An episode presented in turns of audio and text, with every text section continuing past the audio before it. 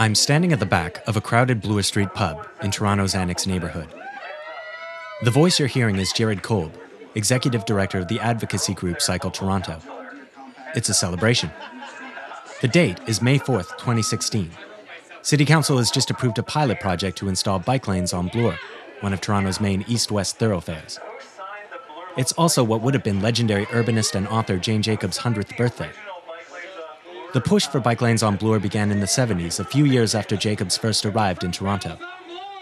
It's been a tough fight, and one that took a combination of dedicated advocacy, forward thinking city councilors, and tireless city staff. A green light for this pilot project makes a fitting birthday present for Jacobs, herself an Annex resident, who champions cycling, walkable neighborhoods, and a human friendly city. What do you get for the urbanist who has everything? This is Spacing Radio.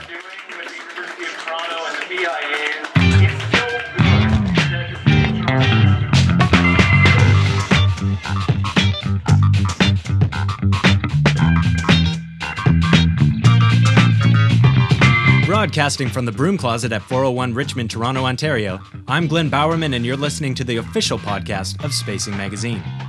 Coming up on the show, our senior editor John Lorinc sits down with the game changing former New York City Transportation Commissioner Janette Sadik-Khan. And we'll give you a little tease of the latest issue of Spacing Magazine, already in stores wherever fine magazines are sold. But first, in honor of Jane Jacobs' centenary, I take a little field trip to talk to someone who can paint us a picture of who Jacobs was, what she meant in Toronto and globally, and how her memory is being honored today. Stand by.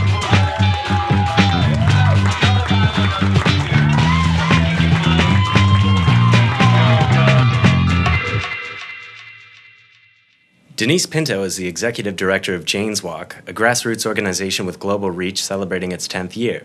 She's also a steering committee member of Walk Toronto and sits on the advisory board for Open Streets TO.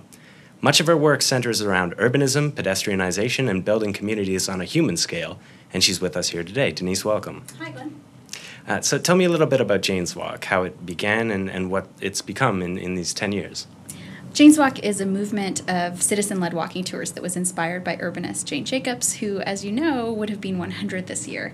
Uh, she lived in Manhattan and then in Toronto uh, in the Annex community uh, and was a fierce defender of a community uh, based approach to city building.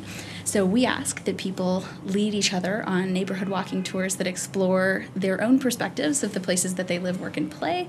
And, uh, and in that way, they uncover these really interesting stories uh, from the perspective of a public park, from a f the, through the eyes of a four-year-old, or um, what it looks like to come to Toronto um, with fresh eyes and uh, experience the city as a newcomer, uh, to Aboriginal perspectives on the city. Uh, so we think it cultivates this pretty important and diverse dialogue about what the city's needs are. Um, and so we are celebrating our 10th anniversary. Congratulations. Thank you. And so, can anyone lead a Jane's Walk? anyone can lead a Jane's Walk. Yet we often say that everyone is an expert in the places that they live, work, and play. So, uh, so of course, the thing that you think is ordinary is extraordinary to someone else. Bring them into your story of the city. And can you tell me a little bit about Jane herself, what, what she meant to Toronto while she was here, and, and what uh, she means to urban thinking globally? Sure. So Jane wrote a seminal work, The Death and Life of Great American Cities, which is kind of the textbook now for city builders. So that is architects and urbanists and landscape architects, which is my background. Um, and she advocated for a very human centric view of our streets and our public spaces. Um, and her ideas weren't new, but she compiled them in a way that was so human, that was so through her own eyes, um, and was rejecting uh, the creation of cities that were, um, that were made for the car that were about speed and progress and urban renewal um, that didn't look at the small details of life. Uh, she famously talked about the ballet of a, of a good city sidewalk, which is like all of the school children uh, going off to school in the morning and um, the business people leaving for work and the flower vendor putting his wares out on the sidewalk and, uh, and, and people interacting in this informal and lovely way. Uh, and I think that's the richness that we desire when we talk about something like a livable or vibrant place. And you mentioned your background is in landscape architecture. That's right. Uh, how did you get involved in, in the world of Jane Jacobs and Jane's Walk?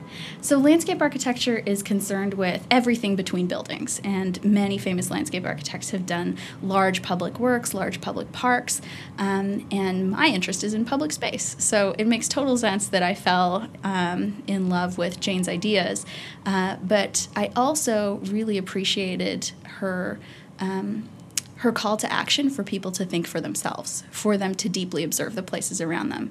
And I still think that that piece of her uh, legacy is alive in Toronto with a ton, with a wave of young urbanists taking up the cause uh, to think for themselves, to move issues forward in whatever capacity they have uh, through pilot projects or through getting involved in policy. Um, or uh, through small uh, community collaborations that end up actually moving the needle on, on some of our toughest city issues. And speaking to that call to action, Toronto is a place that frequently wrestles with uh, what kind of city it aspires to be. Uh, for every bike lane added, millions more spending maintaining an aging and underused expressway. Uh, some drivers in the city feel we should be tackling road congestion, while others uh, are clamoring for walkable streets and safer pedestrian environment. So, where are we in Toronto today in terms of creating the kind of city that Jane Jacobs described in her work? I, so it's an intensely complex question because I think it has to do with uh, each neighborhood developing a vision um, that fits for the people that live there, and then how we all work as a whole. And when we talk about Toronto, we have to look at the regional picture. What does that look like in the suburbs where there's less density? What does that look like in a place where there's um, much more congestion and things are closer together? Uh, and how do we move towards um, an equitable city, making sure that we take stock of what everybody thinks? Uh, and that's a really hard thing to wrap your head around because because the um, because when you invite a flood of opinions and ideas, how do you develop clarity and focus? I think there are some incredible uh, city builders and designers in Toronto who uh, who are able to add that focus and perspective, um, but that Jane's walk and uh, and certainly the people that walk in Jane's footsteps do the great work of opening the conversation and making sure that we are at least starting from a place of diversity. Mm-hmm, because a, a, neighborhood in Scarborough is an area built around a car is much different from Jane Jacobs' home neighborhood of the Annex, yes. which is dense and you know very walkable. Uh, soon to have bike lanes, we, we think. Uh, um, so, is there something about Jane's philosophy that that can uh, reach people from you know every corner of this very, as you say, diverse city? Yeah, and I think I think that it's a it's a great question, um, but I think it comes back to uh, people looking carefully and understanding where there are uh, where there are opportunities in their own neighborhoods and uh, and what they can do to start um, the transformation even at a small scale. Um, so in in Scarborough, of course, uh, putting in bike lanes in some streets would be uh, jumping the gun before we consider how to make those. Um, uh, those corridors safer for pedestrian activity and active transportation, um, and whether we can do those um, through pilot strategies and that that's a more formal effort, or whether communities can come together um, in certain areas and uh, and develop proposals that are um, innovative. I'm thinking now of Mabelle Park, uh, which is a which is a small tower community in Etobicoke, um, and uh, and uses an art space programming to animate uh, a public park and get their residents, mostly newcomers, out um, to engage with each other, um, to uh, to cook with each other. So they have a ladies' cooking circle um, to perform together with theater and uh, and musical interventions, um, and uh, and that that uh, is actually a community safety strategy because when we all know each other and can build a trust based network like that, uh, we get towards that equitable city um, that Jane uh, evoked in her in her writing. Um, and so it becomes about not always a bricks and mortar solution, but sometimes a soft solution, a people based solution, um, and sometimes definitely a bricks and mortar solution like the bike lanes on Bloor, uh, which, uh, which I think we're all fist pumping in the air about. All right. Well, Denise, thanks so much for uh, taking the time to talk to me. Thanks so much, Glenn. Appreciate it.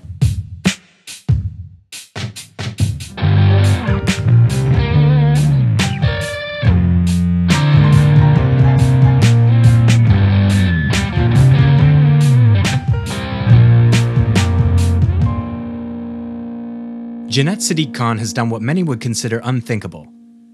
While Transportation Commissioner under former New York City Mayor Michael Bloomberg, Sadik-Khan took radical steps to reset the way people get around the Big Apple. This meant new bus routes, hundreds of miles of bike lanes, a bike share program, and perhaps most controversially, a dramatic redesign of Broadway as a pedestrian friendly place on a human scale. The headlines at the time were incredulous. People said it couldn't be done. Until Sadik-Khan did it. With great success. She was in Toronto to promote her recent book, Street Fight Handbook for an Urban Revolution, and Spacing senior editor John Lorinc sat down to discuss her philosophy and how it might be applied to car centric Toronto.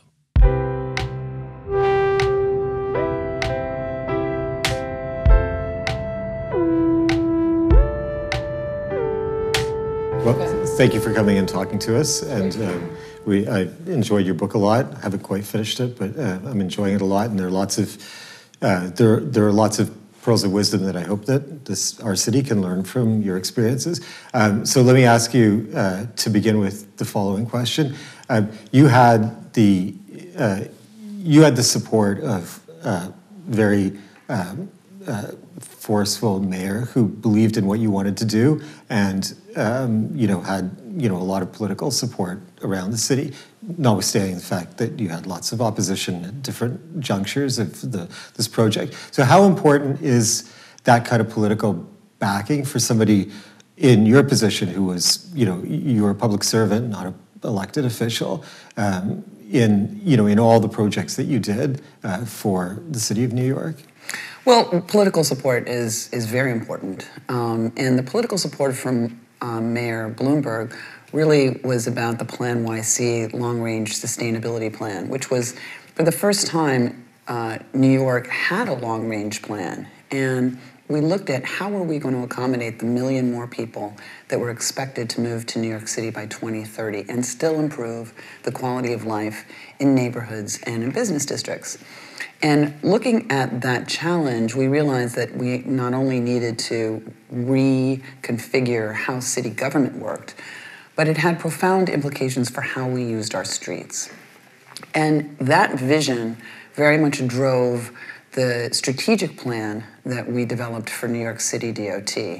And that strategic plan was focused on making it easier to bike, making it easier to take the bus, making it easier to walk around, making our streets as safe as they could possibly be. So, you know, when we were doing these programs and after the launch of the strategic plan, you know, it's, you, it's very important to have a vision and set that vision. Uh, very difficult to, to steer the big ship of a city if you don't know where you're going. Um, New York City DOT had actually never had a strategic plan before, which is sort of interesting. Um, and then we moved very quickly on the implementation front. And you know, not all of these ideas were beloved. You know, for the beginning, uh, I remember I was on a panel with Mitch Landrieu, who was the mayor of New Orleans, and he said to the audience, you know, well, Janette, she just like had Mike Bloomberg support, waved a wand, and everything just happened. And you know, I can see how from afar it might look like that, but nothing was further from the truth. All of these projects were sourced at the local level um, and, and very much guided by our strategic vision. Um, but we really worked hand in glove with communities to be able to de- deliver these projects and programs. You know, when I, a couple of the projects that, you know, we developed, you can imagine when I went to Mayor Bloomberg and I said, so we're going to close Times Square to cars. Uh, and it was in the middle of his reelection campaign. And, you know, his first reaction wasn't, what a good idea. You know, his first first reaction was, "What the f- are you talking about? You know, this is crazy." Right? So it's not like because somebody, you know, you, you, know, you have to have a political leader with vision to be able to get things done. It certainly helps, but it is really important to also work with communities and work with advocacy groups and work with larger stakeholders to be able to translate that vision. There's so many plans that are out there um, you know, that, and, and so many of them collect dust because the implementation of everything is, is, is what it's all about. I remember Gerald Caiden, you know, a professor up at Harvard, um, he had this saying that I actually had on my desk for all six and a half years when I was commissioner, and it was to plan is human, to implement divine. And, you know, that is actually it And so that really speaks to the idea that you can literally paint the city you want to see. Um, once you've got that vision and once you've got the buy in, which is what we did with the strategic plan of the department, go off and do it. And it doesn't take years and years of planning studies and modeling studies, and, and it doesn't take millions or billions of dollars. You can just do it with paint and planters and tables and chairs and just show what a space can be. Okay, so so uh, so I've got a question which will be more resonant to my readers than maybe to you, but I'm sure that this came up in your uh, in your work. I mean, in our city, we suffer from extreme analysis paralysis. Uh, so you you've worked in a large municipal government, so you know what I'm talking about. Uh, uh so so you have the political uh, support, um, then you have to implement it. So how did you cut through? That part of it. Uh, because, I mean, what you accomplished in the city of New York in a relatively brief span of time, I mean, you know, we could have like environmental assessments that go on twice that long on a much smaller scale. So, could you talk about that? Well, we worked, uh, you know, New Yorkers, probably like people in Toronto, actually had almost given up that change could happen on their streets. You know, I mean, we were on our fourth groundbreaking of the Second Avenue subway. Really? The fourth one? You know, so people just didn't think that change could happen. And so we really focused on how we could actually show the world of the possible, right? Immediately. And and and people's expectations begin to change when you can show them in real time what a project or program would look like. So we started with a lot of, you know, pilot programs and we would and, and we, we worked in areas where we also knew that there was a lot of support. So, for example, Pearl Street, you've been to Brooklyn, you've probably been down there. One of our first projects, you know, just this underutilized parking lot. And over the course of a week or two, we took the cars out. We actually just painted a curb, and then we painted a green, you know, surface, put in tables and chairs and stones from my old bridge projects, and you know, voila, we had a place that people actually wanted to be instead of a place that people just parked. That's the one in Dumbo, right? That's one yeah, in Dumbo. Actually, my kid got his haircut at a barber off the uh, off that street, and I was sitting in that space. Right. So it's the, yeah, so, cool. so yeah. you see, and so, and actually, it's a really important point because when we did that, we saw um, businesses in the area increased their retail sales 173 percent after the change. So again, these kinds of strategies, you know, better streets are better for business, and you can move quickly. And and some of the shop holders, you know, the store owners who had been one some of our biggest opponents turned into some of our biggest allies, you know, because they could see the difference and they felt it in the pocketbook. You know, cars don't shop, people shop. And that became very evident. And so, project after project, uh, data point after data point, you know, we actually showed how this could work to improve the city, not only the quality of life in the city, the environmental um, footprint of the city, but also the bottom line of businesses in the city. Okay, so so I mean, Jan Gehl has talked about how you can track that over time, right? Like in you know, growing traffic, um, you know, increased retail activity, less vacant stores, and all of that stuff. So you talked about how turning, uh, you know, retailers from opponents into allies. Uh, so I mean, we, we have this story playing over and over again, and yet there's still this opposition to, you know, bike lanes and to, you know, to dedicated transit lines. So could you talk a little bit from a tactical point of view of how you, um, like, you know, how do you leverage that um, change in thinking um, for the next project? I, I, think I have to take a step back. Um, one of the things that we did in New York um, at every single community board meeting was we turned the community boards from, you know, you, typically the Department of Transportation would be at a table like this, right? And we would be sitting up here, probably three people, and we would be presenting our project, you know, and, and people in the audience would react yay or nay. A lot of times the opponents had the largest voices and they would, you know, take over a meeting and some of the more reasonable voices didn't have a chance to contribute. They didn't want to get involved. And there were lots of reasons why this model of community engagement didn't work. So we decided to take a step back and say, let's start our meetings with a question What's the problem that you're trying to solve? And that was a profoundly different form of interaction. And we mm-hmm. didn't go in with a specific project or a specific thing that we wanted to do. What's the problem you're trying to solve? Your problem might be speeding, in which case we might need to narrow the traffic lanes, put in a bike lane, put in some refuge islands, lots of things to do. But that is a fundamentally different approach to engagement. And also very different is taking a look at our streets differently, you know, and you know, instead of you know looking at our streets as speedways to get cars as fast as possible from point A to point B, you know, we need to really take a look at what's happening on the street. And the bottom line is is that um, we had a huge problem with traffic fatalities and injuries. And safety was a huge concern. In fact, we've got 33,000 people dying every year on the streets of the United States of America. If this was in any other field, this would be a public health crisis. And so that is a really important um, fundamental to remember in all this. And, you know, so bringing it back to cyclists, um, I think a lot of people think of cyclists as, as a nuisance. But so much of what you see depends on how you get around. And, you know, cars and cyclists and, and pedestrians are in each other's way, right? And so it's this kind of, you know, war, you know. And the street has actually been programmed for conflict. So we need to address that and address the balance on our streets. And I think people have a, a tough time breaking the kind of bike brain barrier, understanding that bikes even have a role uh, on the street, that they can be used for anything other than cars. And so uh, I think the underlying problem is not with the cyclists, but it is with our streets. And our streets have been designed like the Wild West for cars. And it doesn't have to be that way.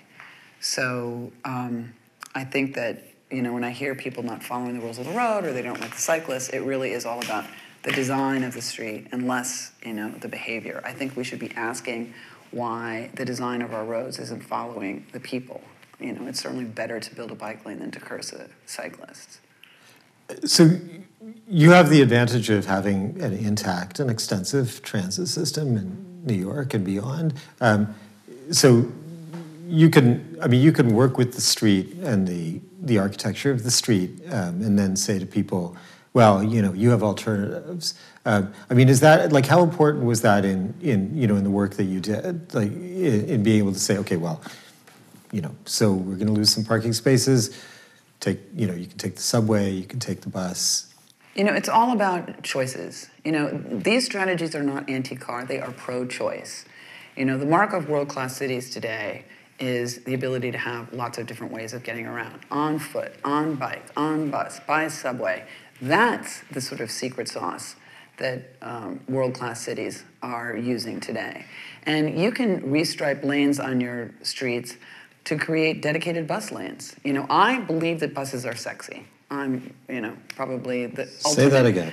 ultimate transportation nerd, but I think buses are sexy. I think you can roll out a red carpet for buses and provide world class, high capacity, fast bus service. You're not going to wish people onto buses or wish people onto bikes or wish people you know, onto walking trails if they don't feel safe doing it and they don't have a high quality system that gets them where they need to go. So, taking a look at all of this real estate that we have and repurposing it, and so providing actually dedicated lanes for buses.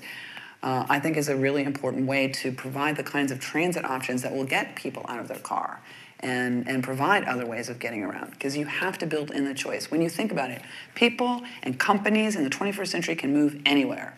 And so, you know, creating, you know, a, a world-class city, improving the quality of life uh, in your city isn't just a nice thing to do. It is a it is an economic development mandate. So, what advice would you have? I mean, you're you're working in a consulting capacity now, and you're presumably working for municipalities around the world. Um, so, uh, so without asking you to give away too much of the secret sauce, I mean, what advice would you have to to um, you know to a city like uh, so? You know, our readers are City of Toronto people. Um, I mean, we have uh, an inadequate transit infrastructure. We have this politics around the car, which you know about and mentioned in your book. Um, we have a lot of money flowing into the city. We have a lot of people flowing into the city, a lot of young people downtown. Um, so what's so with that kind of uh, environment, what advice would you have to the city of Toronto and to our mayor? Well, so I work at Bloomberg Associates, um, the consulting firm that Mike Bloomberg formed after the end of the administration in 2013. And we provide our services on a pro bono basis to mayors around the world. What we're, what we're looking to do is to help mayors and to help cities um, redesign their streets uh, to improve the safety of their streets, the environmental health of their streets, the economic performance of their streets. And, you know, because it really does all boil down to the street. You know, I mean, it is an asset that's been hidden in plain sight for 50 years. You wouldn't be in business if you didn't change your major capital asset for 50 years. And so this is about reimagining, redesigning, repurposing this incredible asphalt, this incredible real estate that you have. You know, a third of cities is, is their streets. So think about the fact that the Department of Transportation here is the largest real estate developer in Toronto. And so looking at it that way, looking at it opportunistically, and where are the corridors where you can really build in better mobility? Where are the, where are the, uh, where are the danger spots in the city that we really need to fix immediately and make it safe for everybody to walk and bike and, and bus? And how do we build in low cost, um, high impact, sustainable transportation systems? What about uh, a public bike share system? I know you've looked at that here. I know there's been some experience um, so, you know, you've got that going for you, but having a very dense system and an extensive system that really connects also to the transit system in a really fundamental way so that you've got a seamless transportation network. These are the kinds of strategies that we've worked on with mayors all over the world, also working on setting up bus rapid transit systems. Um, Have you heard from our mayor? Um, I met with your mayor December. December uh, and we uh, talked about a lot of this uh, kind of work. And um, he, like many mayors that I work with, uh, was very interested. I do, um, I show the before and after of a lot of projects. And just to be able to quickly go through to show how quickly you can change your city, you know, how quickly you can change your streets. And it just takes paint, political courage, and some vision. But doesn't it also take Broadway? Well, Broadway is, you know, it's it's not Broadway is is one um, project. We did 60 plazas right. all over the city. So, you know, every city is unique. Every geography is unique. You know, every project is unique. There's not a single project that we did that we didn't tweak in some way. So you have to be very entrepreneurial about looking at the opportunities that, again, are hidden in plain sight in your city. And it just takes a little imagination to, to uh, look at how they can be redesigned. And in Street Fight, um, the book I wrote with um, Seth Solomonow, we go through how to read the street and recognize those opportunities. They're, they're literally cities trapped in between the lanes uh, of our streets, and you can, you know, narrow the lanes, make the traffic work just as well, make the streets safer, and put out a protected bike lane, put out a protected bus lane, put out a plaza, put out pedestrian refuge islands. You know, it can be done. It has to be done. So you, your last line in your book is that if it can happen in New York, it can happen anywhere. To mm-hmm. paraphrase uh, Sinatra. So, um, in a city like Toronto, where we have a lot of uh, sort of much lower density, um, you know, from the work that you've done elsewhere, um, I mean, is it possible to do the things that you're talking about in areas where there's less density and you know less of that kind of you know people have fewer transportation choices they have to travel further and so on? Yeah i think it's very important that you actually build in those choices so that you don't have to drive everywhere. You know i mean in the united states sprawl is a trillion dollar drag on the economy. You know that's not a good path forward and so, again, building in um, more cost-effective choices for getting around that you know are attractive, like a high-quality bus and a high-quality light rail line, et cetera.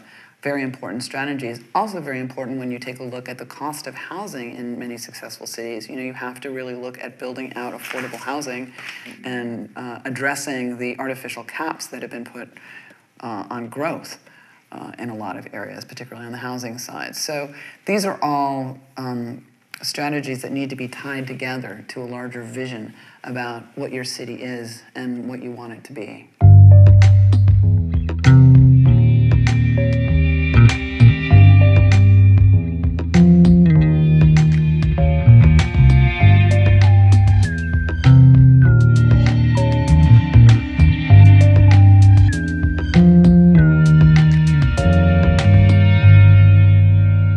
Sadik-Khan's book is once again called Street Fight, and it's available now at the Spacing Store at 401 Richmond Street West.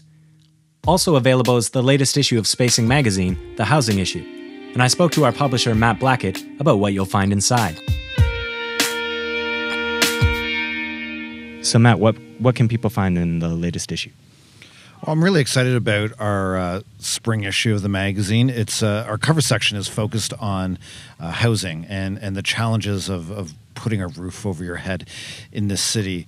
Um, you know, we tried to take an approach that was uh, a bit of a different look on housing. I think, and we probably could do five or six or seven or ten issues just on this topic.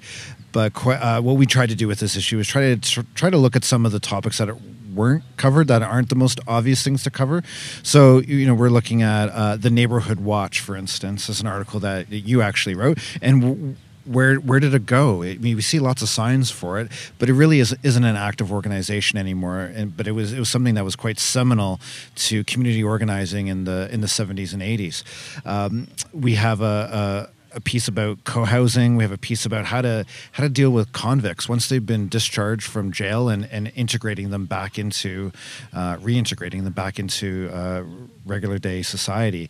Um, and I, I, found that to be a, quite an amazing. Uh, quite an amazing article. So, um, you know, we, we try to take a, a unique approach uh, with our cover sections, and I, I think we did a, uh, quite a decent job with this this, this issue. And uh, Spacing took a look at uh, park spaces and they, they did a little data crunching and, and they found something interesting. Yeah, so we we took uh, the list of the 1,400 plus names of parks across the city and began to code them, uh, categorize them. Um, and what we found in the end is that there was a, a, a, plurality of them are named after geography. So that's Riverside Park or Edgewood Park, the, the, those types of things. Um, but uh, when you start to get down a little bit further down the list, 21% uh, of the park names are named after men, but only six six percent. That's uh, that's that's roughly about eighty of our fourteen hundred parks are named after women. And you know, I, I personally think that's unacceptable, and uh, I think we just we need to have a, a, new approach to how we name our parks. And uh, I, because of this article and it, it, it being out, it, it's, it's it's a really kind of, actually quite a short article. It's, it's a map that's showing just kind of the sparseness of, of parks that are named after women. Um, but because of this this feature, um, some organizations and some people have taken it up or taken upon themselves to to start to campaign to to get more parks named after women, and uh, that's one of the things that really excites me about doing these kind of features and trying to get out, out front of an issue like like this. Have specific names been put forward? Uh, well, I know there's lots of people that are interested in getting a park named after Jane Jacobs, and uh, I, you know, I think that would be great. But it also has to be that right kind of park to that really kind of encapsulates her idea, um, the way that say June Callwood Park encapsulates her ideas about children and, and play and, and, and, those types of things. Um, but right now, what I what I've learned since we put this out, uh, since uh, this uh, this map and this feature out, is that the Parks Department has uh, a new policy around naming of parks, and one of them is they want to add diversity to them um, and diversity of, of people. So that, that I find that really encouraging, and and you know a feature like this, um, you know maybe just helps bring attention to like a, a, a, topic like this, an issue that, well, well, kind of small potatoes in the, in the grand scheme of things, um, does have some lasting effect on on how we perceive our city, and you know, get, getting some sort of like gender equality in terms of just naming of our parks is is is one step in that direction. And our senior editor, John Lorinc, has been involved in a really interesting project. Yeah, he wrote this uh, fantastic uh, feature um, about this uh, archaeological dig that is happening uh, right beside City Hall, or just right beside or to, to the west of it.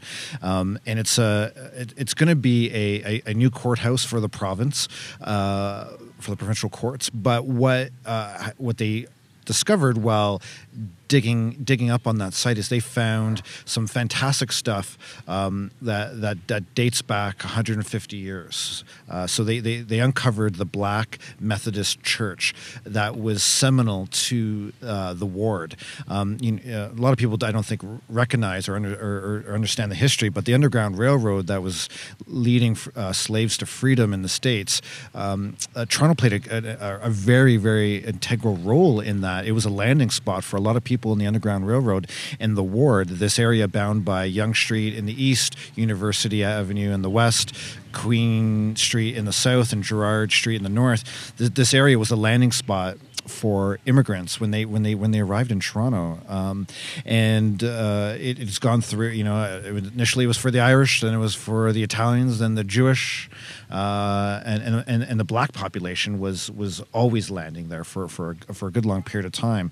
Um, and so John Lorinc wrote a uh, or was the editor of a book about the ward that was published by Coach House uh, Books uh, last summer or last spring, and uh, he's come out um, with this article um, in in our issue that details this this very intricate excavation of urban archaeology. And this this dig is actually the largest uh, urban archaeological dig that's going on in Canada right now. So it's it's something that's I think very exciting. And the the archaeologists that are working on this this this dig is shaping their career for the rest of their career. Um, it's that important. It's that, it's, it's it's that integral to the to the to the story of, of our city and, and to these people's careers. So um, I, am very excited by this uh, very uh, big feature that John ha- has written in, the, in this issue. And you also have a book coming out soon.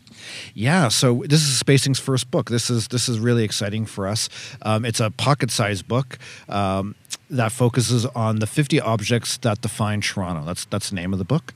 And uh, we, we we sat down. We've been working on this for about two years now, but we sat down with historians and local know-it-alls and uh, people who are the director of museum services for the city, um, people that understand the kind of the deep-rooted history. Uh, of, of, where we are, the geography of where we are, and so we we've. Um, we have this book. It'll be, it'll be coming out uh, right at the end of June, and uh, you'll be able to pick it up in the Spacing store. Uh, I'll have to sh- shamelessly promote that.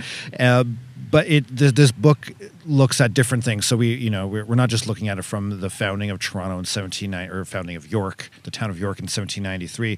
We're looking back, you know, 11,000 years uh, the, to, uh, to to see some of those objects that define us. So whether it's a, a moose antler comb or a, a miniature pipe um, that's six or seven hundred years old, um, or, or, looking at these footprints that were embedded in the the clay.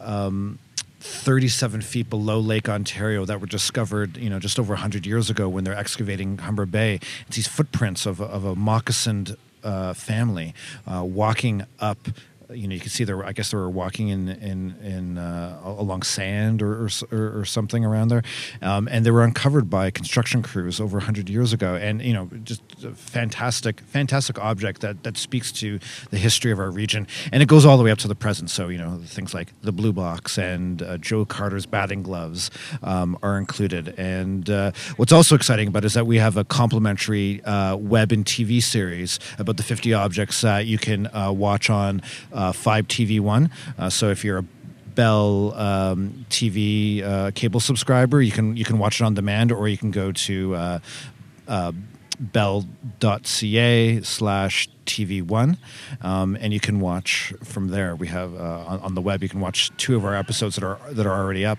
um, and, and probably by uh, probably by the middle of the summer, we should have all five episodes with ten objects in each episode uh, up uh, uh, up on for cable subscribers and for for people who can watch it on the web. So it's it's really exciting to be able to put together a package like that, um, a book, and then also have like a complimentary uh, television show that, that goes with it. And that, that obviously too is our our first television show or t- first television series that we worked on, um, and it's a, it's a very uh, exciting uh, uh, time for us right now. And you can pick up our latest issue as well as the 50 Objects book at the Spacing Store at 401 Richmond Street West. In the meantime, if you know a woman who has helped shape this city who deserves to be honored with a park space, you can write the city. Tweet your local councilor. It could be, say, the world famous urban thinker whose books and ideas have shaped this city and inspired city builders all over the world. You know, someone like that. I don't know, I'm just, I'm just brainstorming here. What do you get for the urbanist who has everything?